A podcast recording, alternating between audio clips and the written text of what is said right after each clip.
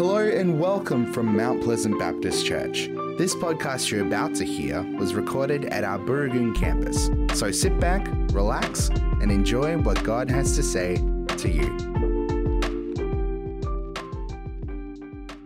An absolute privilege to uh, be here and uh, celebrate with the Maburys. And uh, a delight. I think you've interviewed me a few times from uh, a little village just east of Perth you wouldn't have heard of called Melbourne. Uh, that's where I live.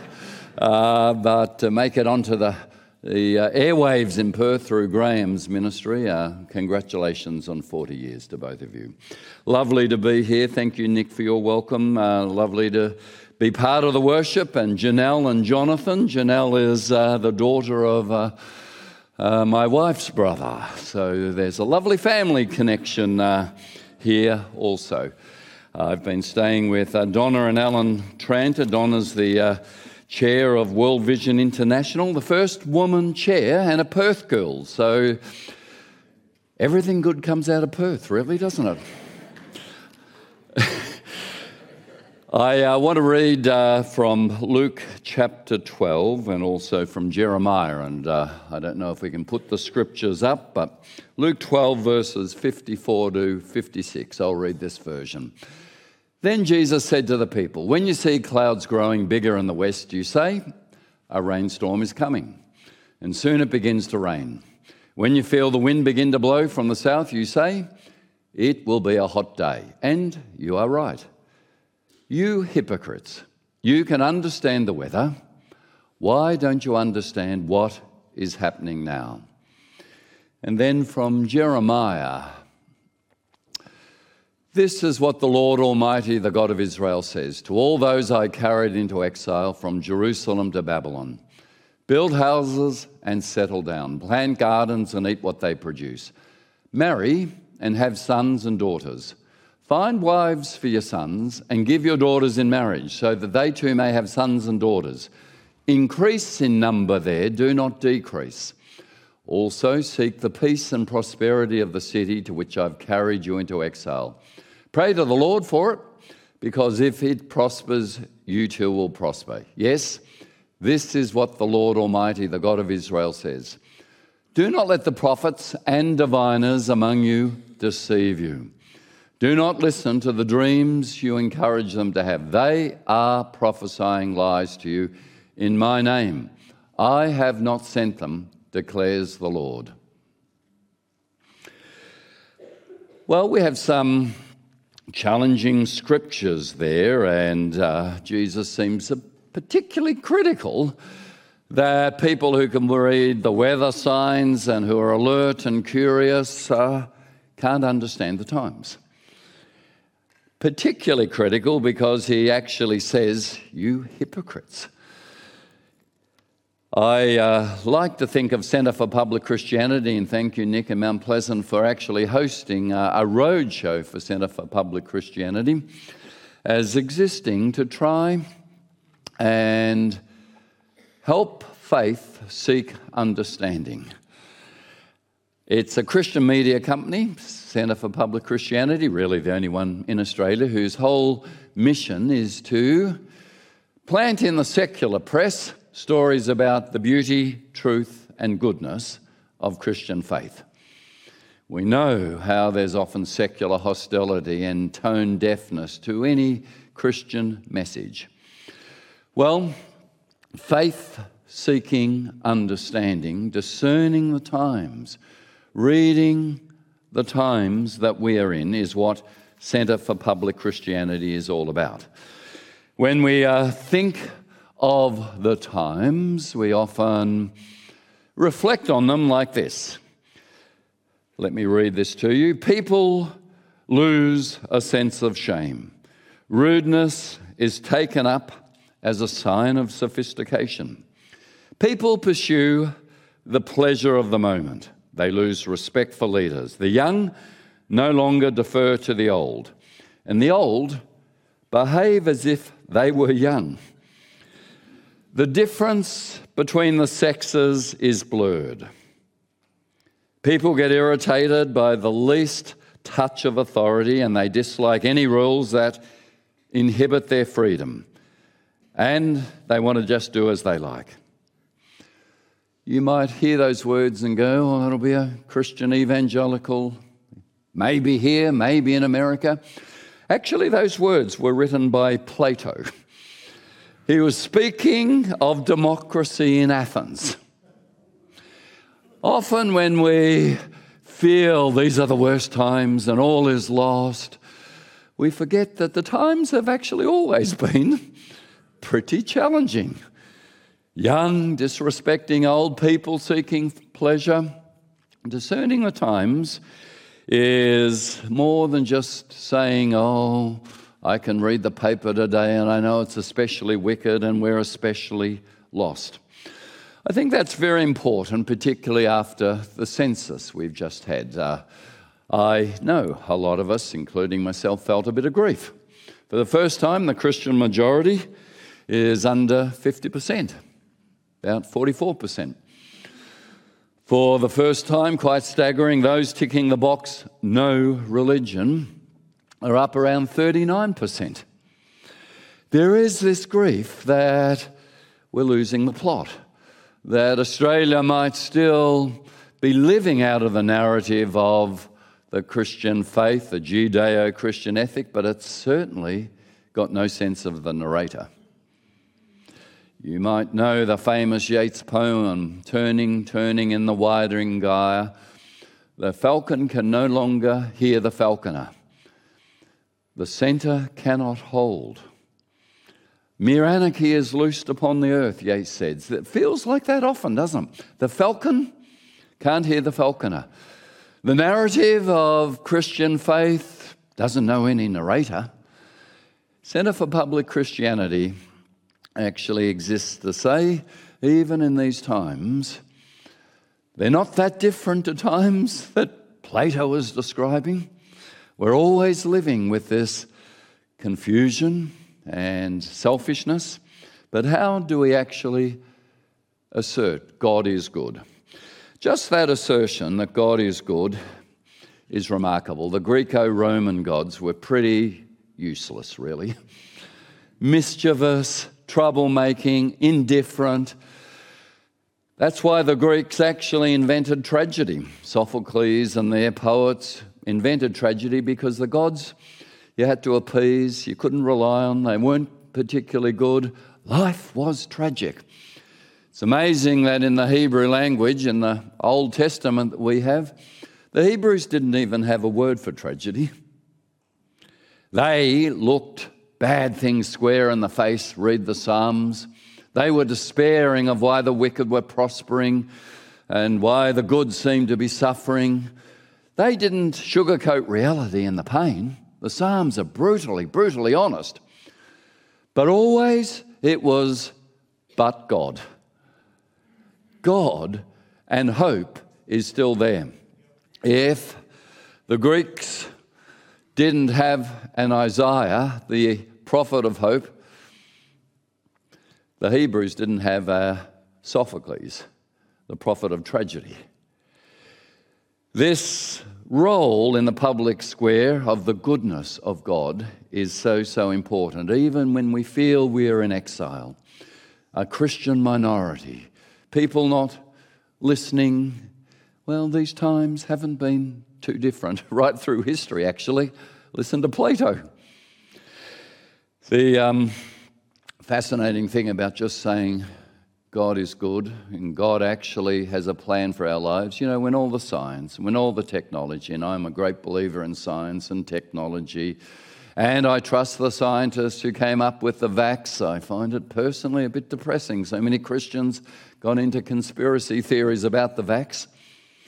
Same Christians who, you know, never knew when they went to uh, Africa and had the uh, Yellow River fever what, what was in that vax. They just took it, uh, yet suddenly with this one. Anyway, I won't go there.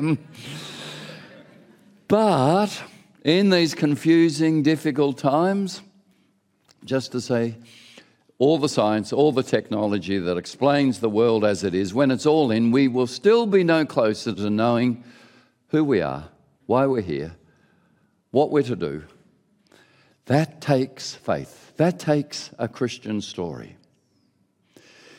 Ivan Illich was once asked what's the most powerful way to uh, change society, and uh, he was asked, Is it revolution? Do you have uh, bloody coup, capture those who are the most powerful and rich, cut off their heads, kidnap them? Is it revolution? Is it reformation? Do you quietly have a march through the institutions of politics? and economics and education and seize the commanding heights and have Christians in those places or your leaders in those places through Reformation. Illich said it's neither a revolution nor a reformation. If you want to change society, tell an alternative story. What the gospel is, is an alternative story. It's a profoundly alternative story. It starts with God made us and He is good. So different to all the other gods. I remember sitting in the gutter when I was working at Collins Street Baptist. We'd set up Urban Seed, working with uh, heroin addicts. The heroin death toll was higher than the road toll in Melbourne the Herald Sun, our paper, would publish the tolls side by side, far more dying each day from heroin overdoses. And we at the Street Baptist Church had set up a detox centre. I was trying to convince a heroin addict sitting in the gutter with him to get into it, the detox centre, and I said something that rolled off my tongue really easily. I just said to him, You know what? I think God made you. What staggered me was he burst into tears. I thought, Oh, He's not religious. I might have offended him. Perhaps I shouldn't have said that. Through the tears, he blubbered, God made me. He said, My old man told me I'm just an accident. God made me. He said, I've never felt like I was wanted, like there was any purpose. God made me. It struck me again just how profound this alternative story is. There is a God who made us and He is good. There is a God who answers the question of why we are here and who we are and where we are to flourish by being related to Him. Well, with the census saying no religion, nearly 40%, nearly the same number as those who actually identify as Christian, we go, oh, we're losing the story. It's fascinating to me that even when people say no religion, it doesn't mean no belief. In that no religion category, there are any number of people who believe in karma, in astrology, in a thing called earthing. We have dear neighbours where we live in Melbourne. He's a windsurfer. He would get Jesus about reading the south wind. He wakes every morning and he sniffs the wind. He is addicted to windsurfing. He's my age and he's out there. He's really amazing. He lives for it. His wife and him have no Christian understanding at all. Three years ago, when we first got to know them and moved there, we told them we were leading a, a trip to Greece and Turkey uh, called In the Steps of the Apostle Paul. They uh, looked bemused, confused. We said, You know Paul? They said, No. The Apostle Paul of the Bible? No. Heard of the Damascus Road? No. Absolutely zero understanding. But between him as a windsurfer and his wife, no belief in God, but she absolutely believes in earthing. Any of you heard of earthing here? She's brought books, multiple books for us to read. She's evangelizing us, actually, sharing it with us. She's brought mats that you plug into the PowerPoint. You don't even have to turn on the power, but the earthing actually brings, when you touch the mat, all the good things out of your body. It's based on just walking on grass with bare feet. And she's got earthing mats right through the house. Her husband, the windsurfer, says, Yeah, I hate it. I keep tripping over these earthing mats. He says, I just breathe the air. I don't believe in this BS. He says, She's sitting there. She says, Yeah, well, you're sleeping on an earthing mat. Am I? He says, Why? because it's so good for you. Well, no religion but very strong beliefs. Because you actually have to have faith to plant yourself in a story to answer why and where and who I am. When science can explain the world as it is, and it does that well, we still have to have faith to explain the world that ought to be, that should be. We have to actually have faith and have beliefs. We can't live without that. The Centre for Public Christianity is saying, even in this time of exile for us as Christians, we shouldn't be fearful. People are spiritually hungry. They will believe. We need to tell them the alternative story. Well, this uh, time of exile that often we feel with uh, Christianity facing secular hostility is not very different to Jeremiah. Here in Jeremiah, it's fascinating that in exile, where there's the temple to the Babylonian god Marduk everywhere, that their natural reaction would be to fight exile. Their temple has been destroyed. And they are longing to be back in Jerusalem. Their temple in Jerusalem is literally where heaven and earth meet. First the tabernacle, then the building of the temple, promising that God will dwell with them. The message of the Bible is less, how will I get to heaven to dwell with God? It is far more, how will God come to earth and dwell with us? That's the message of the Bible. That's why Jesus actually describes his own body as the temple where heaven and earth meet. God dealing with evil that blocks God, God in Jesus dealing with evil on the cross that blocks God dwelling with us so we can flourish, walk in the garden as Adam and Eve did in relationship with Him. So the prophet Jeremiah says to these uh, people in captivity, something that's very surprising. Don't resist ex- exile, he's saying. Don't fight the culture wars, he's saying, in, in Babylon. Yes, trust in God, but actually accept the culture around. Build houses, settle down, plant gardens, marry, have sons, pray for the welfare of the city that it will prosper. Now, that is a city whose God is Marduk whose temples are pagan.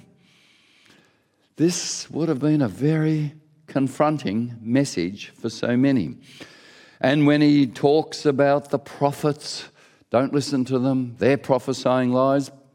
Almost certainly, those prophets were Jewish prophets saying, fight the culture, go to war, don't accept that we're here, resist, resist, resist. Does that sound like some Christians today? The power of Jeremiah's message is extraordinary as we think about ourselves being, at times in exile, a minority group again. You see, God's in the ancient world reigns supreme over certain areas. The chief god of Egypt, Ra, the Moabite god Chemosh, was the god of the Moabites, supreme in the land of Moabites. Marduk for the uh, Babylonians. And the god standing rises and falls with the fate of their nation, their national gods. Kings are sort of half gods often, so you can't ever rebel against a king. The extraordinary thing is that Yahweh, this God, is declared to be a good God, a God who is above all territories and all nations. There is therefore this radical split between God and the people. It's not just a nationalistic God. The God of the Israelites is not only the God of the Israelites, but the God of everyone. This God, his power extends not only over their territory, but everywhere. Such a God cannot be identified with the power of this or that nation. Think sometimes Putin capturing the Russian Orthodox Church, who are blessing the war as a holy war. Patriarch Kirill blessing it in the war against Ukraine. The point of the plagues that were sent uh, on the Egyptians is not just to hasten the freedom of the Israelites, but it's to show Pharaoh that God's power extends over Egypt. Egypt's power really is dependent on Ra, That's a different God, Yahweh. God's power extends over Egypt, and Pharaoh learns that. The story of the Israelites in Egypt is really a religious critique of nationalistic power, chest beating power. Well, this is utterly mystifying in the ancient world the idea that God is the supreme power and that this God intervenes in defense of the powerless, of the vulnerable, of the widow, of the orphan. That's how good this God is. That's how universal this God is. Many centuries later, at the time of Jeremiah, Judea was captured, Jerusalem destroyed, the temple destroyed, where God was to dwell, heaven and earth meeting, destroyed by Babylonians. What does the prophet Jeremiah do? He doesn't interpret this as the defeat of a people and its God, the God of Jerusalem, but as the defeat of a people by its God. Yahweh actually defeats his own people, using the Babylonians as his instrument. This is a massive shift in understanding gods in the ancient world. God does not endorse might, but God endorses right. The vulnerable, those who are loved, those who keep the covenant. Religion isn't a justification of national power, it's a critique of it. Now, I say this because in our world, where does unity come from? It comes from three things from gods, sometimes we call them idols, from blood and soil, family ties, nationalistic dreams, or enemies. When it comes from gods, we think of pleasure, the gods of profit, the gods that secular Australians worship. These are gods. Humans are made to worship. Humans will worship something. Well, the alternative story of Christian faith says the true God transcends the gods, the idols of pleasure and profit. This God actually unifies all of us. We are all made in this God's image. To uh, those who then say it's blood and soil, that's one of the unifying thoughts. And I'm often reflecting on Acts 1 6 and 7. The last question the disciples thought to ask Jesus before he ascended to heaven, the best question they thought they could ask Jesus was this Now, Lord, is this the time you will restore the kingdom to Israel? In today's language, that question would be Now, Lord, is this the time you'll make Israel great again? Have you heard that before? Let's make America great again. Let's make Russia great again. Let's make China great again. And often Christians here saying it's going to be Australia great again. We've got to seize power. We've got to legislate it. We're becoming a minority. We fight the culture wars because we're in exile. What's fascinating to me is Jesus won't have a bar of it. Jesus says, No, no, no. It's not for you to know. This is what it's about. He says, You are to be my witnesses, first in Jerusalem, then in Judea, Samaria, to the uttermost parts of the earth. Witnessing to what? The alternative story. There is a good God who's the God of all, whose image is in all, that when you approach another human, you're approaching something of God. Isn't that amazing? You're approaching something of God, whatever their color, their ethnicity, their background, their flag. This God is above all gods. This God is above family, blood, and soil ties, one national vision. This is why Christianity was the first internationalist faith ever, a global faith. That's why working at World Vision was so fantastic. So many from so many nations gathering together to care for the world's poor. Well, it overcomes blood and soil. In Christ, there's neither Jew nor Gentile. That's incomprehensible in the ancient world. And the first preaching of justification by faith, not works, was actually Paul saying, you Jews, you accept the Gentiles who are in Christ, even though they're not circumcised, they're not eating kosher food, they're not keeping the Sabbath. You actually have to understand one faith, they're baptized into one body by one spirit. The marks of the law, the identity markers, they don't count. They don't count anymore. One internationalist faith, above blood and soil, and not anymore united together by our enemies. A common enemy is what unites us. I know it's heresy to say here, but in Christ, using Galatians 3:28, there is neither eagle nor docker. When the local derby's on, we fire up and we know who the enemy is, right? In Christ, there's certainly neither male nor female, slave nor free, Jew nor Gentile, the identity markers. In Christ, actually, there's neither vaccinated nor unvaccinated. In Christ, there's neither left nor right. I'm always struck by how the wiring of Christians is often their political tribe before the faith. I say to those who and we all have our politics, mark that politics out. I say, don't go left, don't go right, go deeper into Jesus. Go deeper into Jesus. It transcends left and right. One faith, one baptism, one body. It was wonderful. Nick was talking about the unity of those 16 churches coming together. The great prayer through all of the New Testament is that we will be one as Jesus and the Father is one, not fighting wars against each other, not fighting culture wars because we feel in exile, but actually accepting this is God's work. We can be witnesses to the alternative story, the God who loves even our enemies. Now, this enemies bit, this is the hard bit. The world unites around gods or idols, it unites around blood and soil, it unites around enemies. You know, when Jesus said, Love your enemies, I find this really confronting. If he'd said something a bit more practical, like avoid your enemies, that's useful, Jesus. If he'd said, All right, I'll stretch you, tolerate your enemies, okay, I'll accommodate them, I'll tolerate.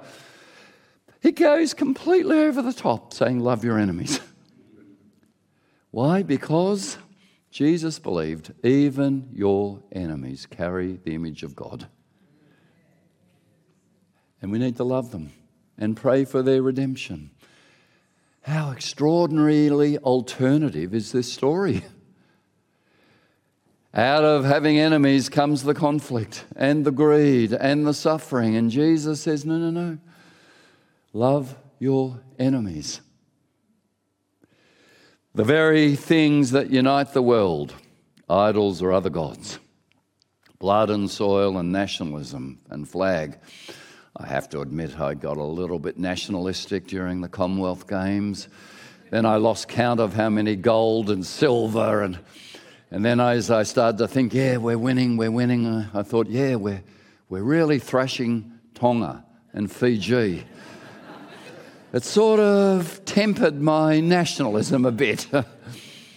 now it's great we have the games and it's great we can celebrate green and gold, but the Christian story says these are all children of God, absolutely loved.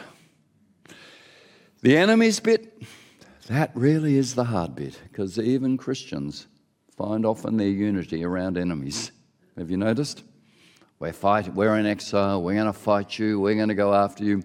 It's why at the Centre for Public Christianity we try to place the truth, beauty, and goodness of the faith, not just picking fights. Let me finish by saying one of my close friends who drives me utterly mad because he's so infuriating in his political beliefs is a friend from St Kilda Baptist days. Infuriating because we'll be texting each other. He loves Donald Trump. I don't. He thinks climate change either isn't really happening, or if it is, we can't do anything about it and we shouldn't. I believe we should be addressing climate change and creation care and stewarding the garden, I think, is a fundamental Christian duty. He loves the right of politics, uh, only reads the Murdoch press. Uh, I uh, read some other press. We're often having goes at each other, and then every now and then we'll both push pause button and we'll say, But isn't it great? Our identity is in Christ. He feeds the poor at St Kilda Baptist every Monday night. Wonderfully generous. It just reminds me again and again when my wiring starts to become a bit, you know, my enemy has those views. That the gospel lifts us to a place of unity through an alternative story with faith seeking understanding. This is our role, even in Babylon, even in exile, not to listen to the prophets prophesying lies, saying just fight, be angry, be aggressive, reclaim. No, love. Plant, plant vineyards. Share from your vineyard. Witness to this Jesus who points to a God who will dwell here on earth in fullness, who's dealt with evil in the cross. How radical is this alternative story? Amen.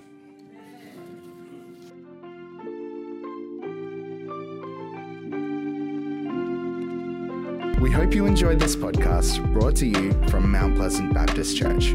Our prayer is that what was said today inspires you and strengthens you in your faith. If you would like to talk to someone about what you've heard today, you can contact the team during office hours on the number you can find on our website at mounties.org.au. Thanks for joining us. We look forward to having your company again soon. God bless.